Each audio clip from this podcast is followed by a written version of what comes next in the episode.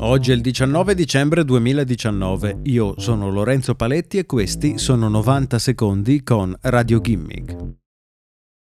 Christoph von Hugo, che a Mercedes si occupa dello sviluppo dei sistemi di sicurezza sulle future automobili dell'azienda tedesca, non ha dubbi. Le automobili con guida automatica di Mercedes saranno programmate per salvare il pilota e uccidere chiunque altro, in caso di necessità. Invece di preoccuparsi dei dilemmi morali su cosa sia giusto che l'automobile faccia negli istanti in cui un incidente è inevitabile, Mercedes si limiterà a programmare l'intelligenza artificiale dei suoi mezzi per preservare la sicurezza del pilota e dei passeggeri dell'automobile non sono una novità i quesiti morali che mettono un ipotetico pilota alla guida di un'automobile che si schianterà certamente contro un bambino oppure un gruppo di cinque operai. Cosa scegliereste di fare al suo posto e perché?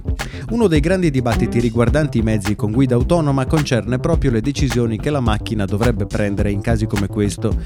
La teoria di Mercedes è che se puoi salvare una persona, salva almeno quella e la persona che l'azienda sceglie di salvare è quella alla guida dell'automobile. Ci sono situazioni, ha spiegato Von Hugo, che oggi un pilota non può controllare e ci sono situazioni che non potremo prevenire nemmeno con la guida autonoma.